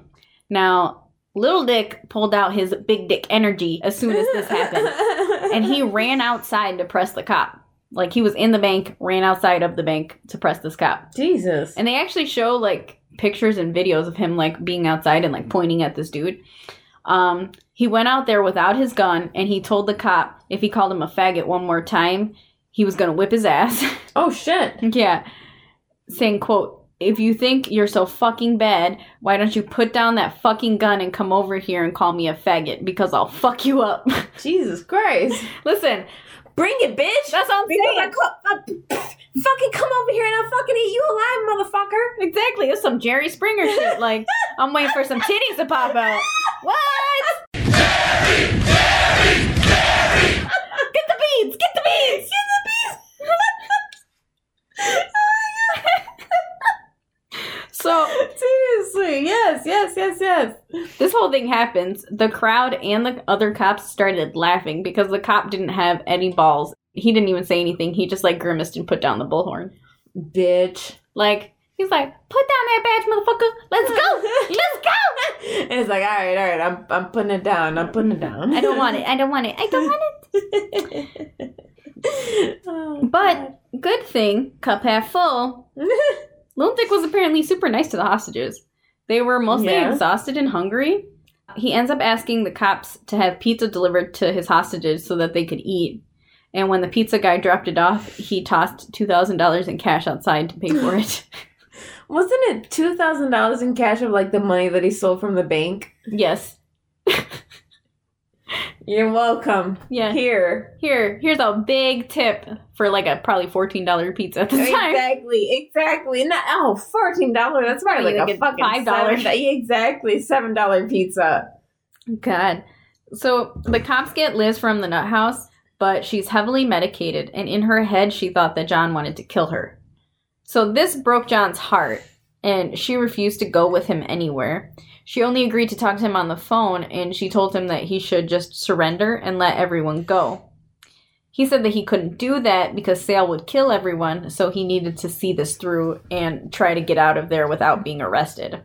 Quote, I'll save all the people. So he was like kind of good, kind of not. He was like a little bit shitty, but like, With a little Not all the glitter on it. shitty. he was like shit with some glitter. Sal wanted to be permissible, but I, I'm I'm just wondering how fa- how Sal fell into all of this. Literally, he was just at a bar and he was like talking about how he wanted to break Liz out of the nut house, and like, Sal was just he just needed money, so he was like agreeing to it because of the money. Both of them, it? really, yeah. That's it. It had nothing to do with anything else. So, fun fact one of John's exes, named Patsy, goes there for some clout. And Lil Dick pulls out that big dick energy again. And at this time, two men being affectionate towards each other was like basically illegal. Mm-hmm. So, since Ernie wouldn't come, John decided that he was going to go outside and tongue Patsy in front of the whole world. Oh God. yeah, so he like made out with him right at the door. What a fucking bitch. like what the fuck? Yeah, I don't know. He was just heartbroken that Liz was like, nah, bitch, I'm not about this. Fuck up out of here. Like, what the fuck is she gonna do? Walk into the hospital? Yeah, I guess we're gonna fly away now, even though we're just stuck in a bank robbery. It's fine. I'm okay Fucking- with it. Fucking retarded. But the crowd starts yelling fag and queer, but they were like shouting it Okay. in like a chant. They were like, Mm. queer, queer, queer. You know, Okay. that kind of thing. Yeah. So I don't know if they were like on his side or not. It's but... kind of questionable, like when you're at that time, though. Like you know, like it's it's 1970s. I feel like people can be on your side, but can they really? They can also be against your side. Like it's it for sure is a confusing time. No, it's definitely an interesting turn of events. So, another fun fact is that he's been married to Carmen legally this entire time. No way. And even while he was married to Liz, he still slept with Carmen at least one to two times a week. And they stay married until 1983. How did Liz allow that? Like I'm looking at their pictures and they're like like do you think that's an accurate picture of him and his husband or no? No, that's Carmen. That oh That's his first wife, oh. Carmen. Yeah, so Liz was way taller than him. Yeah. And he could stay married to both of them and like and treat them like that? So he wasn't legally married to Liz, obviously, because Liz was a man. So he was legally married to But I thought he was married under like a priest. Like I thought they were like Well, he was, but they don't consider it legal because, really. Yeah. yeah. I thought they were married by a priest though. Like, man, look at that. Yeah, so that's Liz later on, like after she's had her surgery. Oh, Yeah, okay, so, like- okay. Yeah, so this is like way after. That's why John looks a little worse for wear, too, because this is after he gets out of prison. Oh, no kidding. Yeah. So he gets back with her after prison? No, so that picture that you're looking at Yeah. is a picture of Liz and John at an interview together because they were both capitalizing off no of this. Yeah. kidding. Yeah, they split up after she gets her sex change. Oh, she mm. didn't have anything to do with him afterwards. No, no. Because like in the movie, he's so fucking hell bent on like, I'm doing this because Yeah, no. So they, th- this is exactly why he's still doing it. He is, but like the pictures that you're pulling up are like way later. We get to it. We get to it. Oh my god, they love like. Yeah. Okay, okay, no, no, I'm listening. I'm listening. I want to know more, but I'm listening. So the hostage situation lasted about 14 hours. Okay. The cops pretend to agree to Lil Dick's demands for a plane and transport Yeah. to the plane. Yeah. the cops end up bamboozling them while they're in the car on the way to the airport. So, in the time from like you know, getting Liz and getting the pizza ordered and stuff, he had released some of the hostages. Mm-hmm. So right now, I think he only has like five people left out of the seven. Mm-hmm. And while he comes out to the car to get the transport to the airport, they all huddle around him and Sal so that no sniper can like take a shot at him because they were prepared to just shoot this dude right there, like they were gonna kill him. So they they think they're smart and they sit in the car. Um, and he has a an officer driving that car to the airport, and they have like the hostages surrounding them, and then Sal has the shotgun pointed at the back of the officer's head. What they don't know though is that the officer has a gun underneath the carpet inside of the car, Mm-hmm. so like he's also prepared. Anyways, some shit happens because little Dick was being like he was trying to be funny and he was joking about having like food on the plane and whatever because he thinks he's like getting out of here scot free. Uh, I'm done. I've made the bank robbery. They're gonna feed me dinner, and I'm going home. Yeah, that's pretty much what he thinks. Yeah. Well, the cop kind of outsmarts him and he's like, "You know what? Let me let me check. Let me make sure that, you know, they they are going to have food for you guys." So he pulls the car over and he goes and talks to them and he's like, "Hey, I have a plan. His plan is that whenever um whenever the person or people outside of the car come up to it, if he has a shot at one of the two, Sal or Little Dick, he's going to say, "Hey, are they going to have food on the plane?"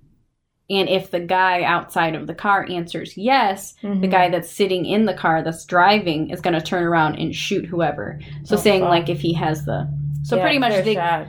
they go through this thing and Sal ends up getting shot and killed. Yep. Um and then Little Dick gets arrested. Damn. So they're like at the airport in the parking lot. He thinks they're about to go. Yeah. This whole shit goes down Yeah. and then yeah. it's not going anywhere. No. It's not going anywhere, pal. I know that you want to go somewhere, but it's not happening today. Exactly. Damn. So a witness actually rats out Bobby, and he also gets arrested, even though he like ran away. Yeah, because he was in You the fucking ratted out Bobby? Yeah, like Bobby Dude, was like, part of it. In the movie, they show I, I I like I know who I I think I know who you think Bobby is in like the movie. hmm Dude is like out in the first ten minutes. Yeah, I'm sorry. I don't think I can do this. I'm out. yeah, And it's like, oh, oh fuck. Okay, dude, you're out. exactly. Bobby gets raped. Yeah. Bobby drops a shotgun, and like this whole time, while like all this is happening before Bobby leaves, he was getting sexually harassed by Sal. Like, like in the movie, it didn't seem that long. They love it. It was like, uh, oh, I don't think I can do this. All right, I'm leaving. It wasn't like a, oh, I don't think I do this. Like a little bitch, yeah, and that's where you're gonna get sexually harassed now. no, this whole time, like Bobby's getting sexually harassed. Like he's sitting in the car and like after he drops the shotgun and John's like talking shit to him and then Sal says something and he's like, Bobby's just a girl that doesn't like to get fucked and I'm like I was like, can Bobby just not give up the cheeks? Like is this Is this acceptable? Apparently fuck, not. man. Like, what the fuck? So Bobby gets arrested. After Little Dick is arrested, he's approached by people who offer to pay him for his life rights so they can make a movie based on the events of the robbery. He agrees, but at first he says no. Mhm. Um, he only agrees so that he can get the money for Liz for her sex change operation. So on March 27th, 1973, Liz gets her sex change. Well, as karma does Little Dick, he gets his karmic relief. So Liz comes to see him after her surgery and tells him that she can never see him again. Oh shit. Her therapists say that the only way for her to move forward as a woman is Mhm. to start completely new. And he's totally crushed by this. Yeah. And on Sunday, April 27th, after he's gone to church and done confession and taking communion, he slits his wrists the right way No way. in an attempt to kill himself. Yeah. No way. Yeah, so he cut his wrists and he's sitting on the toilet in his cell and he ends up passing out and he was taken to the hospital and then he was taken back to the jail and then to his sentencing hearing. Well, during the sentencing hearing, he was all doped up on drugs and his wrists were like all bandaged up, like he didn't look good at all. And he was talking to like the judge and they're asking him stuff and like he just wasn't, you know, he wasn't really Yeah. there. He ends up being sentenced to 20 years in Lewisburg Oh, Penitentiary. When he got there, he was beat up, and not too long after that, he was beat and gang raped repeatedly by three men. What the fuck? Yeah, Little Dick. Little Dick has it hard, and I kind of feel bad for him. Oh. Yeah, and like he's telling the story, and he doesn't even seem like very phased by it. He said that they they hit him in the head with a pipe and knocked him out, and then they just like raped him repeatedly. Like he had to go to the hospital because of how bad they raped him. Uh. yeah, I mean, butt penetration. Nothing's supposed to go in the outdoor. So, like, if you're just like doing it and it's not even Layla, like I said though, with enough lube, with enough lube, anything is possible. hey, I'm not saying it's not. I'm just saying personally. yeah, yeah, uh, yeah, yeah. I mean, I just have an exit only sign on my butt. an exit only. That's all it is. Exit only. no internal business going in. No, there is no no. I, Strictly outdoor. I fucking love it. So Oh god. A lot of people wanted to kill Little Dick because he was openly gay, Mhm. and they were also jealous that there was a movie being made by him about him. Really? Yeah, but cup half full. John meets his third wife in Lewisburg. Stop. Really? In the jail? Yeah, No shit. So his third wife is a half black, half Irish man named George Georgie Okay. Heath. Now, George was apparently a jailhouse lawyer also. jailhouse lawyer. I don't. I didn't know that was like a thing. Well, he was a lawyer, but he was in prison No for like robbery and stuff. Yeah. So George also protected Little Dick because he like carried a knife around on him at all times. Like he was kind of known as a tough guy. don't fuck around with my lover, or else I'll fucking stab you. Yeah. And George is like a big dude. Like he's like tall. No shit. Yeah. Carry his own. Yeah. Don't be fucking with my boo, Exactly. or else I'll fucking shank you. That's why I don't know why he was the wife. I feel like John should have been the wife in this one, but whatever. like they do an interview with him and like George is like talking and he's like, "And who are you?" And he's like, "My name is George. I'm John's lover." He refers to me as his wife. That's me. Okay, George. So, Lil Dick and George met on July 16th, 1974, and they were married in a jailhouse ceremony two weeks later on July 31st, 1974. Now, two weeks? That's a little bit much. Even didn't go that far. this boy is just a special case, they love. I don't know. In case the world doesn't know, Lady Love's apparently engaged!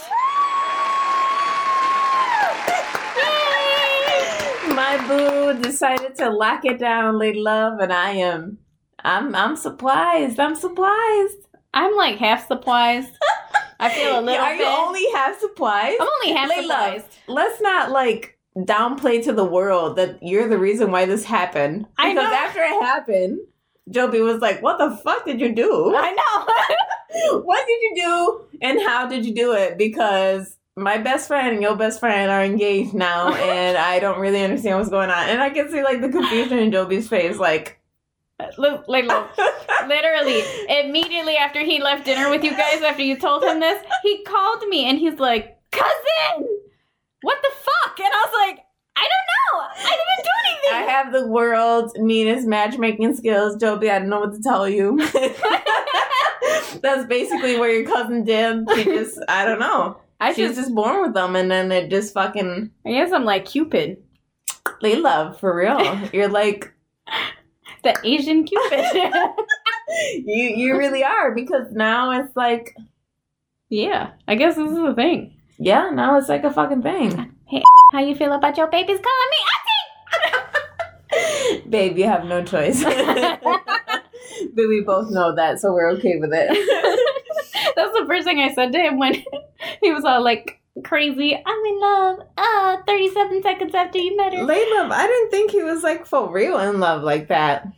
I didn't think so either. Like when he sent me the picture of they love, I shitted on Ellen. I shitted on him hard. I was like, babe, who's gonna tell her? Like we were at dinner with Joby and we were like, who's gonna tell her? Joby's like, that's not me. I was like, well, it's not fucking me either. You gonna fucking tell her? Shit. Uh, yeah, I'll, I, I, I, I, guess, guess- I'll tell her. well, good luck. Here you go. yeah, Layla, I like, I know, and he had to tell me literally like 30 seconds after I left surgery too. I was like, my vagina hurts right now.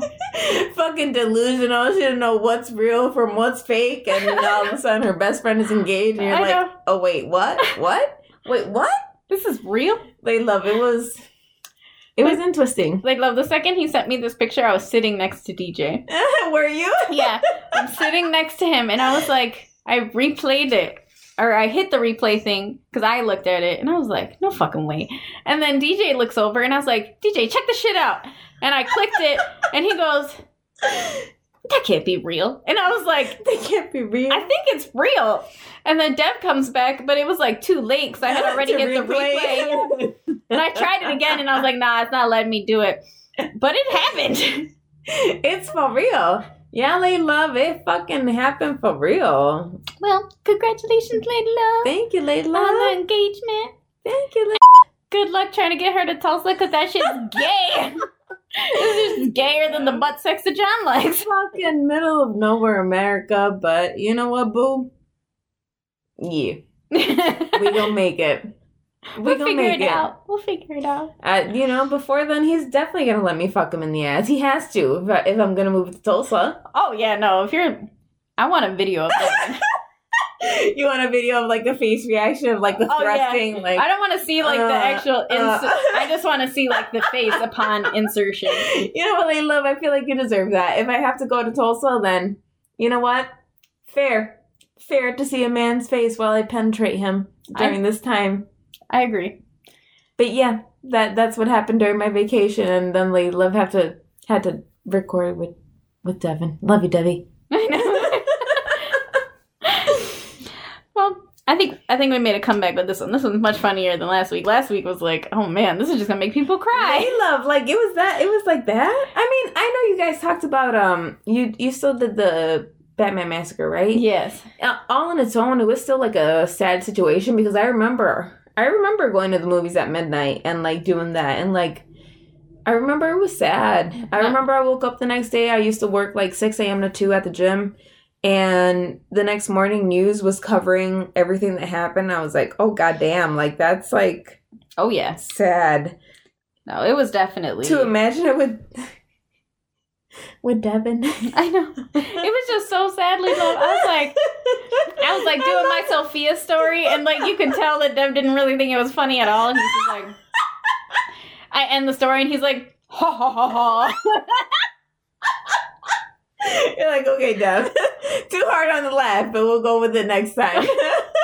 I love it. I fucking love it. I can't wait to hear it. Oh man. Well, anyways, so third wife, George. I can't believe. Uh, listen, I can't believe this motherfucker had a third motherfucker wife. had a third wife, and this wife was taller than him too. like, but you seen the pictures with the with the first wife? Mm-hmm. He didn't look outrageously tall either. Oh no, but George is like six two. Like Ooh, George, George is, George is tall. yeah, George is a nice height man. Yeah, no, George is tall. George had like an afro going, he was half half black, half uh. Irish. yeah, yeah, he Yeah, was so okay. tall, okay. dark, and handsome. Ooh, I dig it. So Terry said that she used to sneak food into the prison for Mhm. John in her bra because she said he was too thin. So Little Dick only served seven and a half years, and George was apparently into like the gay scene earlier in life, and he Mhm. used to actually dress in drag on, on occasion in the past too. So Shit. Little Dick apparently just has like a knack for finding men that like to dress as women. I mean, he was very obviously into them. So it makes sense. So in 1975, Dog Day Afternoon comes out. Yes. John became an instant celebrity in his own way. People were writing him in prison, Okay. and he loved the attention. And due to his impaired state at his original sentencing hearing, His wife and jailhouse lawyer George got him resentenced, and this time it was shortened to 15 years Okay. instead of 20. And the judge who sentenced him recommended that he just get time served. So after the seven and a half years, John was released from prison. Okay. Um, Little Dick actually got to see the first viewing of the movie, and then so did the prisoners. So he got the a private viewing, and then the prisoners that he was with got to see the movie too because he was like promising it to them. Mm-hmm. But at first, they didn't want to let him show the movie to the rest of the people in the jail. But he said that if they didn't let him show them the movie, he would start a riot. And they believed it, so they just let him watch the movie. No shit. yeah. Listen, at this time, I feel like it was more of like, are we really going to put a fight up against it? Man, maybe not. It's just a movie. yeah, let's just let him have it. Fuck it. It's a fucking movie. Yep. So in 1978, after seven and a half years, he and George both got out of prison, and they started living together for about two years after they were released. Um, and initially they lived with his mom Terry for at least ten months. Listen, Terry is like the fucking tits of a mom, though. Terry is the tits of a mom, and like the dad, the whole time they just kind of show like little short images. Like they don't talk Yeah. about the dad at all. Yeah, I mean, So I feel like the dad was just kind of an absent, like he was like a silent partner, you know. Um, Little Dick, when he got out, he was sent to the Bryant Hotel, which is like a halfway house for them, okay. and he had to get a job. He actually initially applied for a job at the bank that he robbed as a security guard, and he offered to like sign autographs and take pictures. And he said, and um, they obviously told him no because you know you robbed the bank. But he ended up getting a job cleaning toilets for a little while. Mm-hmm. And then he ended up getting laid off, and a whole bunch of court stuff happened. They threatened to put him back in jail because he didn't have a job. It was just a thing. So he did everything he could to capitalize off of the bank robbery. He tried getting a job at the bank as a security guard. Um, and then, at, at the at the fucking bank that he robbed. yes, Listen, I know that I fucked up, but I want to secure you guys. It's just something I want to do. yeah. What? Yep. Uh, but they told him no. They Oh, told him good. to fuck off. Well, very good. Well, so since they didn't let him do that, he decided that he would sign autographs and take pictures outside of the building, and he would wear a shirt that said, I robbed this bank. Stop. Are you serious? Yes. Like, you can't make this shit up, Lady Love. There's a reason they made it into a movie. I mean, I guess, but the movie didn't have that part. Fucking, I fucking robbed the bank. Here's my signature. Yeah. Fuck it. What the fuck? Well, Warner Brothers paid John $100,000 in a final settlement. Liz was also making money off of this wherever she could, and she paid over $54,000 in surgeries No shit. for her. Yeah. Okay, good for her. So after that gravy trade ended, Liz started prostituting again to support herself, Oh no. and she moved to Rochester, New York. No way! Mm-hmm. Oh, 45 minutes away from here. Hey, what Hey. local bitches? So- Love it. After her surgery, she started having some regrets, and she thought, oh. yeah, she thought that being a woman would make her happy, but it just opened a whole new can of worms for her. No way. Yeah. Uh, she hustled and sold her body until she got HIV. Oh. And in September of 1987, Elizabeth Debbie Eden Mhm. died at the age of 41 from AIDS Oh related God. pneumonia Oh, they love. In Genesee Hospital in Rochester, New York. Oh my god, that's so sad. That is sad. Like, poor Liz. I feel so bad for her. I definitely like. Oh my god, like I, I. It just hurts you. it does. Especially, You know? like, during that time. I'm sure Liz couldn't find, like, a regular job Yeah. because everybody knew that she was transgender. Absolutely. Everybody knew that, you know, it was just a. It's something that you become identified by, and Mhm. it's just it's it's nothing that you should be identified by. It's like This is my life. yeah, Just let me live it. it's yeah. just who I am. I Like didn't catch that. Could you try again? oh What the fucking fuck? Siri, Lady Love Siri's the fucking stalker. Lady Love, I swear to Jesus, your apartment's haunted. Like the Oh, other day when I was Speak on editing, Lady Love. Speak on it. when I was editing the one day, I was like listening to it, and you can hear these like weird sounds randomly. Like it won't be anything because we obviously we're in an isolated room. We have the door shut. Like there's no sound. Mhm. You'd hear these random like woos in there and fucking shit. And then that one day when we were fucking sitting here and the wine bottle fell over for no reason. Exactly. Your apartment's haunted. Leave I don't pay attention to it. You bitches can't come get me. Whatever. We need to stage this bitch. Yeah, I'm fucking up for it. fucking the little burning sage all over the place. I don't give a fuck. That's what we need to do. You ain't coming to get me, motherfuckers. But late love is just sad. It, it's sad that like um she had to sell her body. You know, it's sad that she had to go through so many surgeries and just yeah. and end up uh, where she was. It's not where I, I I guess it's not where you want to be. No. You know, and I guess after feeling that way and spending so much money on surgeries and to still feel burden afterwards, that's that's a really painful thing in life. That's that's just how could you live with that? You know what I mean? No, I agree. And I think that was her problem is that she just didn't want to live with any of it anymore. Yeah. I mean, prostituting in general. We're, it's a lot of shame. It's a fucking lot of shame to to deal with. I mean, I can't speak from experience. I don't know what that's like. I I mean, I don't know what it is, but like, No, I don't know. I was gonna say, when I was younger, I used to joke around saying I was a hoe, and that was a lot of work. yeah, I can't imagine actual prostitution. Like right. Like that's you, like legit. Like you're really you fucking. can't imagine what that's like, but you're just like, oh fuck, man, like yeah, no. fuck, this is man. like- and it just hurts your soul, especially like if you go around just fucking a bunch of people. Yeah. I always seen this quote that like every time a woman fucks someone, they like take a little piece of you, kind of thing. So then as you go, it's like in general, I would say not even just women, just in general.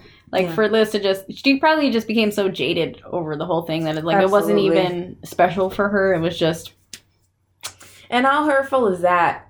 How hurtful is that as a woman that like I feel like even like as a woman, even if people end up taking a piece of you, maybe if it's like I don't know how to explain it, Lady Love, but like even if it's like an enjoyable piece, you're just like, yeah, fuck, that person took an an, an enjoyable piece out of me. Like it's fucking great. yeah. You know, sometimes there are times where it's not so great and you're just like, oh fuck, but whatever, you fucking get over it. But like there are times in your life where you just enjoy mm-hmm. and you're just like, fuck. Yeah. No, I agree. I, I I I don't know how to explain it, but maybe you guys get it. I don't I don't know. No, I know what you're saying. I You know, know? exactly what you're saying. Especially like with her because there was no like attachment to anything. It was just people are just taking these parts of her that she doesn't even know. Like it's just a little bit at a time she becomes more and more like cold. Exactly, Yeah. exactly, exactly. So after Liz's death, Lil Dick became incredibly depressed. He'd sleep all day and at night he would go out to the village to try to help addicts and protect trans people. Because at this time people were getting like fucking beat and all this stuff for being gay. Mm-hmm. So if he found people and they needed somewhere to stay or eat, Terry would actually feed them and let them sleep at her apartment. Wow. So he would bring them home and she would, you know, feed them. They showed like in the documentary a bunch of pictures of like Terry with all these men. They blurred them out like we're going to do um like we're gonna do beep. Yeah. yeah. and Terry did everything for John. Like literally everything. This motherfucker had a bell, what? like a hotel bell Really? Yeah, in his room, and like if he needed anything, he'd be like, "Ding, ding, ding, mom, ding, ma, ma, come here, ma." Did you read that bell? Ding, ding, ding, ding, ding. Oh, fuck. Yeah, like motherfucker, ding the bell once, ding, ding, ding, ding, ding. Really? Yeah. So Lil Dick lived with his mom until the day he died. No fucking way. Yes, Until the day he died? yes, Mama ain't died first? nope. Tell me, tell me, tell me. So John Stanley Wojtowicz passed away January second, two thousand six, at the age of sixty from cancer. From cancer. He'd found out that he had skin and breast cancer years prior, but he refused treatment. He wanted to die on his own terms. No shit. Yep. So they actually in this documentary they literally show him like he tells you that he has cancer and then like they show him more towards the end and like him hanging out with his brother Mike. They Mhm. never really show the brother Tony, but the brother that um is in the the state pen, uh, the state like place Yeah. or whatever. Not the older brother, but like no, it uh, is the older brother. yeah. The older brother's the one with the. I thought the older brother was the one that was uh mentally disabled. Yeah, that's the one. that's the one that they show. Yeah. So he's once a month he visits with them. Oh, nice. Yeah. Okay. So him and John they like go to a, an aquarium or something. They see No the yeah. So they like hang out and stuff. So he doesn't actually understand that his brother's dying. So he's just like pushing him around in a wheelchair and stuff and like oh, yeah, it's very no. sad. It's actually really sad to watch him because you still you see him like deteriorate over time. okay. Okay. Um, and a few months later, on October 26, 2006, his mother, Teresa Marie Basso Wojtowicz, took ill and passed away at the age of 85. Oh my god. They say people die of a broken heart. I feel like her son was like the last person that Yeah. she really cared for in life and like wanted to take care of. And once he died, she didn't have a purpose anymore. Yeah. Lady Love, it's very true. People die from a broken heart. If I'm not mistaken, it's called like Takotsubo's cardiomyopathy. Yeah. And it's an actual thing. Like when I found out, like when I started working in like healthcare and I found out that people can die from a broken heart, I really thought it was like no, you could die it's from a broken heart. No, she's really dying from a broken heart. No, you can legitimately like your heart can scar and your heart can hurt Yeah, from being broken and your heart can like you can die from you can. being heartbroken from someone that you love or like someone that is like causing you immense stress in your life that like Yeah. can like fucking kill your fucking heart fibers like No, exactly. fuck man Yeah. it's it's it, i feel like it's such a special thing as a mama like It especially is. because one day I, I hope to become a mama with some asian babies that like you could love your kid that much Yeah. you know you could love your kid that much that it would fucking break your heart No, they they definitely did those two. Like they're Oh, described man. as being like more like husband and wife. They say like them the way they treated each other. Like she would like tie his ties for him. Like she did everything Lady for her Love, son. I mean, in a sense, in a sense, I would I would want to believe that a mom would want to be. I, in a sense, I would want to believe that a mother would be very attentive. passionate, yes, and attentive of like her son's thing. The like, if I had a baby, if I had a son, Lady Love, wouldn't you think that I would fucking spoil my son oh yeah, of till like the fucking sun rises? But like, no, but this was a little bit to the extreme. right, right, like But yeah. I, if my son would be like, "Mom, let me go," I'd be like, "Son, you go ahead. Yeah, exactly.